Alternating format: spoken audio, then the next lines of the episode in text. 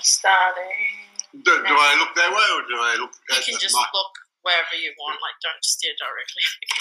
so, um, hi everyone, welcome to the first Unite Union podcast. Um, we have Mike here, um, and we're well. I guess the reason that we're starting this podcast is that so much has happened around the world and New Zealand that is having a huge impact on many workers. Um, a lot of them are Unite's members because they are some of the lower paid workers and is facing major changes in um, their work environment. So we're just here today to have a little chat about what is actually happening and what the future of work will look like today. Um, I have Mike here. I'm just going to get him to do a quick introduction on himself and what is happening. Hi, I'm Mike Treen, National Director of Unite Union, and I'm been working for uh, with Unite for the last 15 or so years, and uh, trying to deal with problems that workers have, and problems that workers have at the moment are tied up with a deep recession that's unfolding and a pandemic that has paralyzed the economy and is going to have uh, broader and long-term implications, in my view. currently, one point around 1.7 million workers are receiving a wage subsidy from the government. Um, this is a payment that uh, is given to employers to pass on to workers and was an emergency measure to try to uh, maintain employment, the maintain the employment relationship given uh, the necessity to close down large sectors of the economy as part of the COVID 19 response. Uh, I think this has been uh, relatively effective uh, in that regard, and uh, the government is to be given a, a, thumbs up for moving quickly and for um, making the subsidy uh, available to a broader range of workers that is often in the case overseas. So, migrant workers could access it, casual workers could access it. That not that's not true in Australia, for example. So, uh, it was able to maintain the employment relationship of a lot of workers, and uh, but. Uh, some employers were, were, were, were not even going to take it uh, originally. Some employers we deal with, the cinema, cinemas, for example, were going to just shut, uh, lay everybody off immediately without even bothering of passing on, uh, collecting and passing on the payment to workers until we threatened to embarrass them in public if they uh, if they did that. Uh, these companies exist to make money. That's their only purpose in life is to make money. They're not there to employ people, uh, only if it makes money. Um, so they're not there to provide jobs. They're not even there to provide a uh, product, really. Um, um, uh, they're just there to uh, generate income for their shareholders. So they don't really care what they do. Um, often quite accidental, whether they own a casino, a cinema, a burger joint, or, or uh, whatever. They're there to make money for themselves, generate a profit, uh, pay their chief executives exorbitant salaries and enrich their shareholders. That's their purpose in life. And employing workers is entirely secondary uh, to that process. It's only done if they have to, and uh, and they will get rid of workers as quickly as possible if they can't make any money out of them or can't make as much money as they think they can make elsewhere. So uh, it's not even if necessarily if they if they can't make money because often they can make money, but if they can make more money elsewhere, they'll move their money into another area. So, So the yeah, so the employer, so that first phase of it wasn't too bad. It gave a certain you know, uh, uh, a, a, a certain amount of money for full time, part time workers, and the subsidy uh, was taken up very quickly and able to be accessed very easily. Uh, sometimes fraudulently by people who didn't really need it, but it was it, it was being used to support uh, 1.7 million workers and maintain that employment relationship through to uh, this month, June. So uh, during this month, that subsidy will be coming to an end and only available now for businesses that have lost 50% of their income. So that'll be a much, uh, much smaller number of businesses and we can expect a wave of layoffs. I'm, I'm expecting a tsunami of uh, redundancies during June that will be devastating for working people in this country. The official numbers are they're going to reach 10% unemployment by September. I think we'll be reaching that sort of number in June, July, and it may go higher by September. And we have to be prepared as a society for what's going to happen next. So, Mike, you mentioned that um, you know a lot of companies didn't initially take up the wage subsidy. Now, what was the reason behind it? Because it is essentially free money from the government, and not often does government, and not many country has offered it to the employers. You know, what's why would you not take up free money? Well, it was free, not necess- It wasn't necessarily free money for them. It was uh, there was a condition that it was passed on to workers, and uh, there would be a, uh, I realise a bit later, there would be an expense associated with it for the company in the in terms of the holiday pay. So they have to pay, you know, where they by maintaining the employment of the worker, they have to pay eight percent on top in holiday pay. So that's the only you know, which is a relatively modest expense in terms of being able to maintain, you'd think. But some of them were saying, we, we, we can't be bothered, we don't want to do that, we prefer to sack everybody now. So, uh, uh, you know, that, that's how, that's how, that's how, uh, how loyal they are to the they were to the workers. Do, do you think, you know, Mike, like, you know, that's a lot of employers have said that to us that, you know, oh, it's a significant cost and we also have to pay the cost of running the buildings, etc., etc. You know, do you think it's, you know, one, I think this might be the good thing out of this whole pandemic is actually, you know, these companies showed us their true face and what they're actually means. Because, you know, we've all heard this from workers that, oh, our boss will take care of us. I think this is a good realization for so many workers. It's that, hey, look, these guys don't, they don't care about you. They just care about profit. Yes, absolutely. You can see that in the uh, with the casino, which didn't bother even applying, which went ahead as soon as the uh, as soon as it was obvious that their business was going to take a hit, they started laying off hundreds of salaried staff. Didn't didn't even apply for the subsidy for the salaried staff. Only applied for the subsidy for the, for uh, for, uh, for the wage staff, and uh, and now they're you know, as soon as the uh, as soon as the, that subsidy runs out, they're going ahead with another 700, 800 uh, redundancies. So no, they're just there to make money for their shareholders, and and if the worker can't provide that, then then they're going to get cut loose. These the the hotels. There's a there's a massive wave of redundancies through the hotel sector, the, through the broader uh, hospitality and tourism sectors, and uh, and and I think this is going to be in the hundreds of thousands over the over the next months. It's a terrifying thing for me. I went through a period of significant. Uh, uh, so the official, the, the, government is officially predicting that uh, unemployment will hit ten percent. I lived through a period when unemployment reached ten percent in New Zealand in the early 1990s, and it was a it was a very harsh period for working people.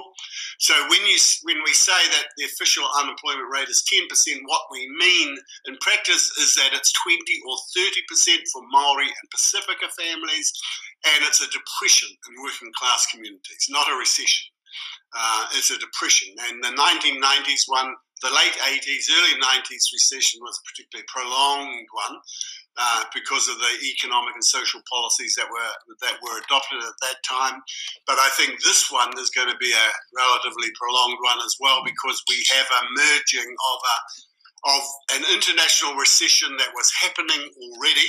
Uh, in the in the world um, and and in this part of the world, a slowing of the economy, uh, uh, significant uh, falling off in sales of major commodity items like automobiles and so on in the, in the latter part of last year and the early part of this year. So we had a recession already unfold, worldwide recession unfolding, and uh, and major credit crises in, in September and the early part of this year, freezing up of credit markets around the globe, and the U.S. Federal Reserve having to intervene to keep the credit market keep credit flowing. So it was clear that a recession was on its way, and it got overwhelmed by or intermingled by this pandemic. So we have a combination of, you know, a sort of a, a combination of um, uh, impacts that are that are making the recession deeper, maybe than it would uh, maybe would have been initially, but uh, uh, uh, uh now we have something like know, percent of the workforce in the United States receiving some form of unemployment benefit. It's just extraordinary. But Mike, you mentioned that. Like, I, I imagine a lot of people who's listening to this podcast or watching it live might not remember the 90s. Um, and obviously, I, I don't know what happened in the 90s. I was born around that time, but I think you might be someone great at talking about that because you've seen a, you know, when you first came into the workforce, we had industries in New Zealand where we made our own things. You mentioned that you made cars before. Now we don't. We I don't think we have any car production in this country. So we have seen a massive shift in regards to work during what the 90s and 80s and the 90s and it, it changed how workers work and it changed it, changed workforces. Do you think this will take us back into something like that? Or? Oh, I, I, I don't necessarily think that that's uh, what will happen. Um, uh, what we saw was the implementation of what was dubbed neoliberalism, uh, uh but it was an economic and social policy that sort of said we've got to let the markets rip. Free markets for everything, free markets for money, free markets for goods, free markets for labour, and uh, and and and that eventually uh, there would be a benefit. What actually happened was that old industries collapsed in New Zealand. A lot of manufacturing collapsed and uh, and never came back. It was replaced with service jobs, and so uh, but the ideology said it didn't matter whether you were making a vehicle or serve, serving as a barista. Uh, that uh, work was work, and uh, and um, but often these jobs that went were jobs with union protections and union benefits, and uh, and then they used the deep recession to destroy the power of unions and collective bargaining. So we lost many of the things that working people had as well. So we lost overtime rates as of right after eight hours. We lost overtime rates as of right on the weekends. We lost um, um, the, the, the, the, the expectation that work, when it was provided, was full time if possible. And so we had the proliferation of part time work and zero hour contracts without any guarantees whatsoever. So we're fighting to get back to where we were over the last, or get back some of the things we lost over the last few years. But now whenever there is mass unemployment again, employers take advantage of that to minimize wages and conditions. So they go after the workers' wages as the first sort of port of call in terms of cutting costs and so on. They go after the government to cut minimum wages. They go after the government to cut uh, any other additional benefits that might exist. So we've got to be prepared as workers. We've got to keep hold of our unions and, in fact, rebuild them because the problem with what we went through in the 1990s is that it didn't produce the nirvana that the neoliberals promised. So we were promised higher living standards. We have got lower living standards. We were promised a higher market share through productivity. We've got a we've got a lower share of the world market than we had at the beginning of it because the employers relied on cheap labor, not on investing in technology and, and improving productivity. So so all of the promises uh, turned out to be a failure. Now we've got a new challenge. So I just want to touch on the, the new challenge we face. So how should we prepare for this crisis that's happening? The government has adopted a a, uh, a sort of a an ad hoc uh, response because they knew that the uh, their own wage subsidy was due to run out during uh, June uh, with most employers. They needed another benefit system in place for the people who were who would be sacked as they came off the subsidy. They'd be immediately sacked. So I'm I'm talking you know 100 maybe 100 200,000 people are going to be losing their jobs and and sacked over this period. So we couldn't we needed a new system for dealing with those workers, and the government came up with a new system. And and as an interim measure, there are pluses to it, right? So uh, the the pluses are that it's a uh, that uh, for you know for full time uh, workers, it's uh, 490 tax free in the hand for part time workers up to 15 hours a week, between 15 and 30. So 30 hours or more, it's 490 in the hand, tax free. Uh, 15 to 30 hours, or 15 to 29 hours, it's uh, 250 in the hand, tax free. One assumes they're going to make it uh, more easily accessible than the old benefits for unemployed, which they which which WINZ has deliberately made more and more and more difficult, and I'll speak about that at another time. But you know, to access, um, and unfortunately, um, they're not making this additional money available to existing beneficiaries. So we've got two classes of beneficiaries, but we have to put that aside for a minute. Uh, we'll put that aside for a minute because um, but these, uh, and they also haven't made the unemployed this new benefit available to migrant workers, which I think they should have done both. They should have made it. They should have topped up those on existing benefits, so we didn't have two classes, and they should have made it available to migrant workers who are stuck here in an emergency situation as well. But leaving that aside, we have a more generous system of payment than the existing unemployment benefits. It's actually nearly twice the current unemployment benefit for an adult 25 plus if you if you if you're under 25 you get less. But the current adult so so-called adult unemployment rate is 250 in the hand. Um, so now that's at least the minimum you'll get as a part-time worker uh, who loses their job. And um, as a full-time worker you'll get almost twice that. So uh, so it's more generous. It's, it has a more universal character in that it's a sort of a tax-free payment. So it doesn't also doesn't impact on other things. For example, working for families because it's tax-free. Uh, uh, uh unlike um, the uh, unlike uh, the unemployment benefit, where you can lose a lot of the benefits that you get under working for families because you go on a benefit because they've had this this two-class. They've had this sort of just very punitive system for people who are who are on benefits in the past. So, but the, the current the new benefit doesn't uh, doesn't uh, uh, diminish uh, so radically for for that. But what the problem, one problem that's been identified with the new benefit though, is that you lose it entirely if you have any form of work. So. Uh, anyone who's accessing this benefit should be wary of any official paid employment um, uh, because uh, technically you're no longer eligible for the benefit. You're only eligible for this new benefit if you have no work at all.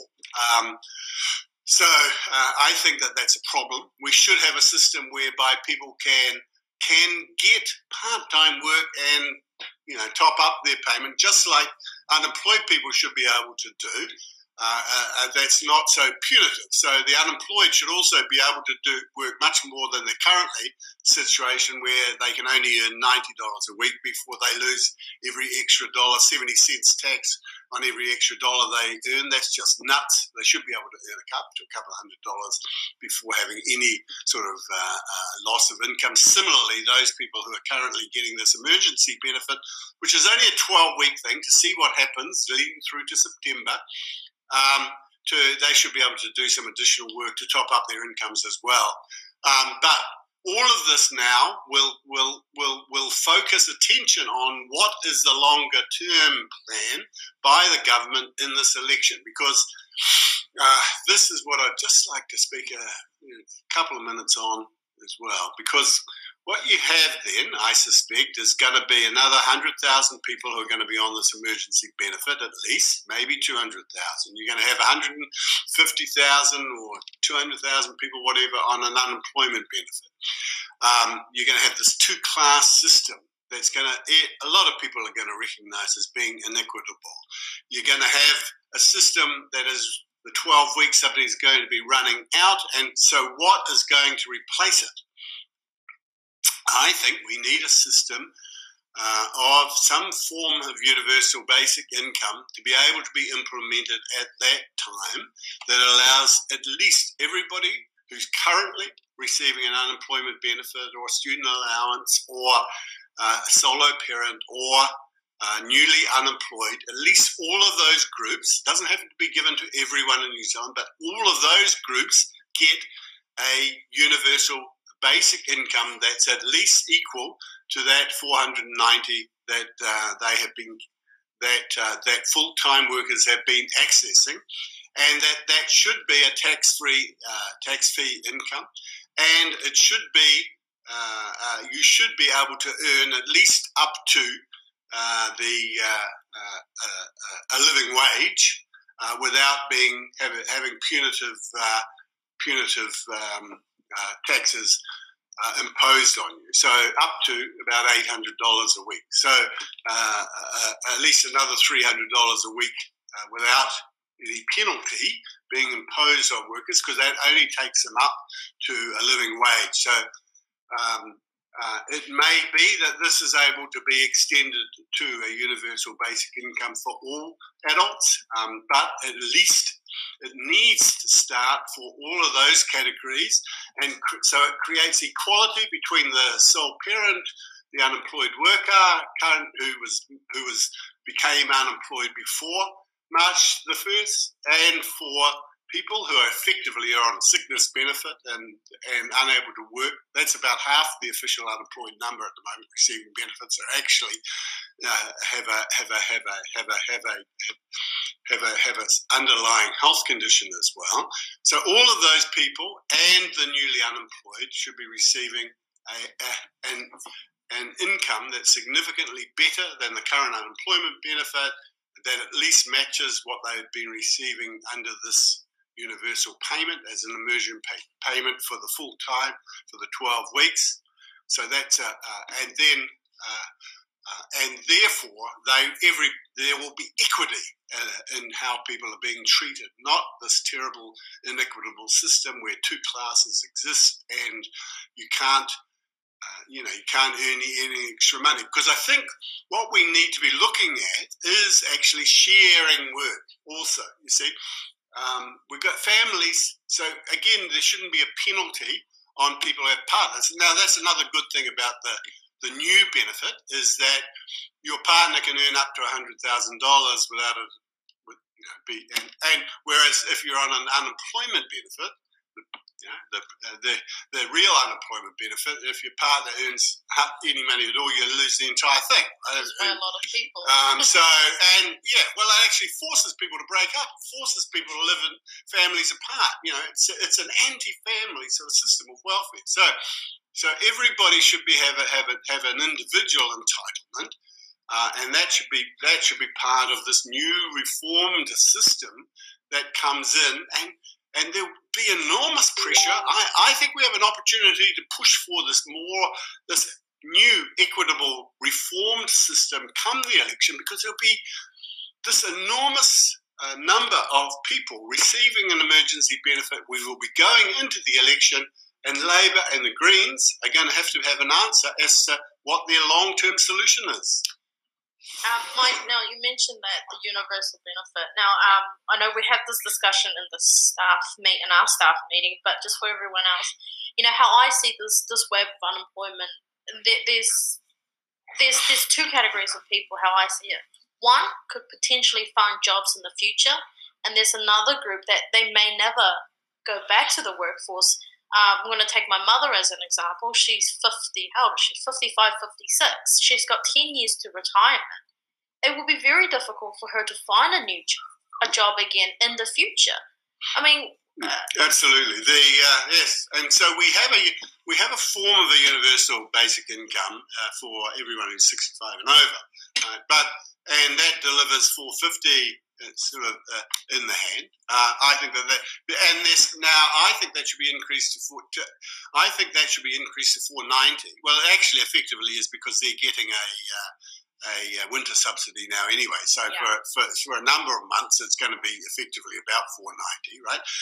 Um, and then I, I, think it makes sense to actually integrate uh, all of that, that that become a tax-free payment again, also, and 490, and it's integrated with the other uh, the other benefits that that that uh, should be done at that level, and then you have a tax on all other income. You see, mm. um, and so that it uh, it does get clawed back as you. Uh, as you earn additional income, which the current national super doesn't. So you could actually save a bit of money on that because you, you, if all other income, all other income, and that's the other thing, because to make the system work, all income needs to be taxed. At the moment, we workers pay yep. everything, we, every penny we earn, and we pay GST on every penny we spend. Right?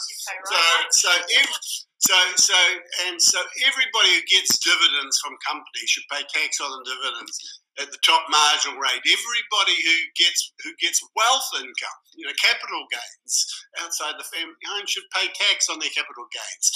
Every every property owner, every person who accumulates wealth throughout their life in gigantic proportions, uh, there should be death duties so that we can catch them if they have escaped tax during their life. We can catch them when they die because they avoid it, right? They avoid it. They, they, they are professional. Dead? You do. How yes. do you tax the dead, Mike? No, no. Every nearly every country in the world has a death duty. We do not. New Zealand does not. And the purpose of the death duty is to catch people who have avoided, who have accumulated huge amounts of wealth. So you only apply it on, on assets over five million or whatever, right? Um, but people who have accumulated all sorts of wealth through their lives, and then, uh, but usually, often, never paid tax on them, right? So you've got to have a way of uh, recouping uh, that.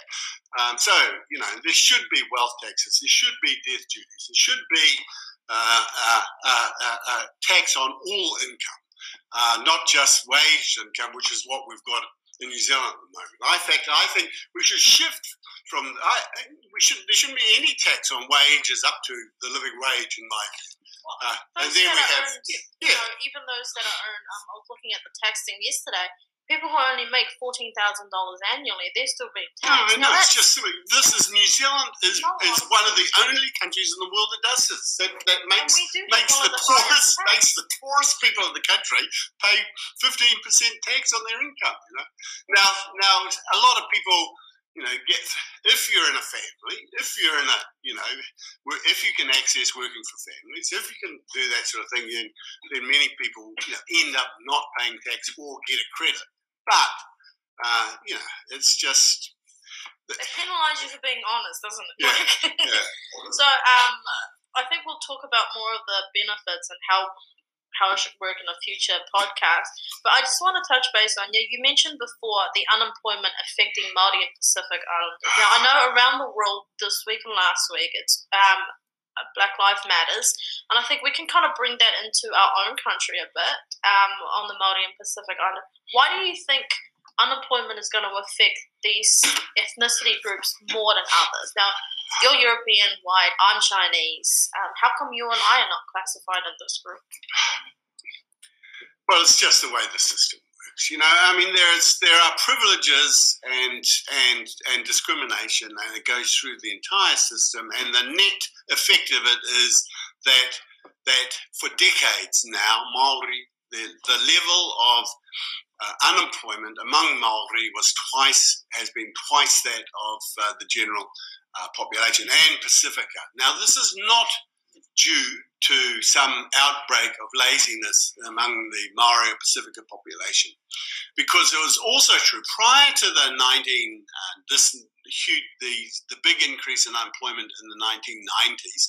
Maori and Pacifica generally had a much higher engagement rate than Pākehā, right? So you know, like say say the so the employment rate for Pākehā might be you know seventy percent. The employment rate for Maori or Pacifica was a more like eighty percent. There was and certainly much higher for Maori women, Pacific women than Pākehā women. So so the desire to work clearly very very strong, but the impact of those economic changes were disproportionate on on manufacturing workers, on workers in, in, in industry, and, and, and so it hit the communities like South Auckland desperately bad. And so the and so we had an entrenched levels of unemployment which reached 10%, but it reached 20, 30% um, among Maori and Pacifica through through through the fact that, that the that the economic changes disproportionately impacted the communities that have been developed. So these many of the Maori and Pacifica communities, they were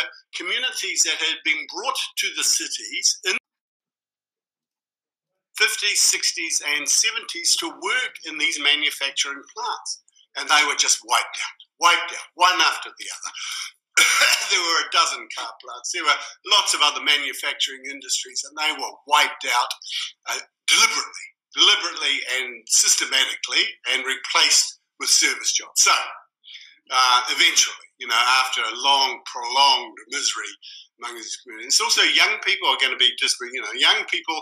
We're going to have another generation that will that will find it difficult getting work at For all. sure. So usually, yeah, you know, yeah. So this this this is why we need universal entitlements. Now, when you have universal entitlements, you can access as of right. You can't demonize those people who are receiving them. You know what I mean? It's sort of that's what happened, and that was what was awful about the. Uh, the uh, the and and there's still it's still reflected today. Remember those cartoons where you had the the sort of la- the cartoons depicting large Polynesian families who are allegedly on a benefit. That's stereotype. And it's just disgusting, racist. Got to stop, and uh, we've got to. We're go- we've got to create a world that's different and equitable and treats people with dignity and respects and gives them an income they're able to survive. that means that they also that we need to be look at sharing work. So you know, so but without you know, so that so that families, uh, so that uh, individuals, families, businesses, the four day week. You know, I think it's a great idea. You know, so that uh, uh, we can share the work around, but we need also basic support so that if we go to four days, we're not losing a day's pay. Either it's made up through some sort of universal income entitlement, or uh, or the uh, or or the wage needs to be kept the same while we go to a four day week. Because what what working people won a 40 hour week 100 years ago, right? 100 years ago. You know, we went from 60 to 40 and we made it a legal minimum 40 hours a week 100 years ago for a for, for and and That was And despite- wasn't it, Mike? well, a lot of all of, you know, there was a fight all over the world for this eight-hour day, forty-hour week, and it was eventually won in the late 1800s and early 1900s around the world. And we've made no progress since then. That's just we've doubled, trebled, quadrupled our productivity of labour uh, in that time, but we've made no real progress in terms of uh, working people's incomes and shorter working hours. So we should be looking to shorter working hours again as part of the solution to the crisis we face. Thank you so much. Look, um, it's it's a good time. I think we'll keep this going. There's a lot of other topics. Um, you've mentioned that we actually haven't had time to talk about. Um, we'll try to keep these podcasts to about 30, 40 minute max. Um, yeah, so I think we'll come back next week to discuss some other issues. Is there anything in particular you would like to talk about? And I'll put a poll up on our social media page. Um, if I figure out how to do our Instagram, but certainly on our Facebook page. Is there a topic that some topics that you like to? I just want to uh, recommend that people go. We we'll put some links up, but people who need help uh, from the union, they can contact us directly. Go to our webpage, but also on our webpage, we've got links to the emergency providers that uh, that you can access for food or Well, link it actually Yeah. this video Yeah. after Yeah. it's done. Yeah. So some of that, everybody, you know, this this this uh, this is going to be a crisis. We need a community response. We need the solidarity of our communities. We need the solidarity of our unions. We shouldn't be fighting among ourselves. We've got to have, we've got to reach out with love and solidarity. And if we do that, then we may be able to get through it together. And that, that's definitely um, definitely the case. It's it's not going to get better anytime soon from where we're sitting, as it might. Um, the other thing is that uh, I think I think people need to realize is that if you do need help, please reach out. There are things available, and one thing I've noticed is that a lot of workers aren't aware that there are these things. So I've talked to workers that they're not even aware that there's 490 available for them. Um, so please share that around. Um, will we, the other thing is, will we have guests on this podcast in the future? Do you see us having will. guests? Of course we'll have guests. It We'll might have get a bit boring with just you and I, isn't it? So look, um, we'll post up some topics that we might want to talk about um, during the week. And if we can, or if you watching this and think you are someone who could be good at coming to us, please message, email me or Mike, and we'll have a chat. And if it works out, we can invite you to our podcast. Apart from that, thank you very much, Mike. Ora, be strong.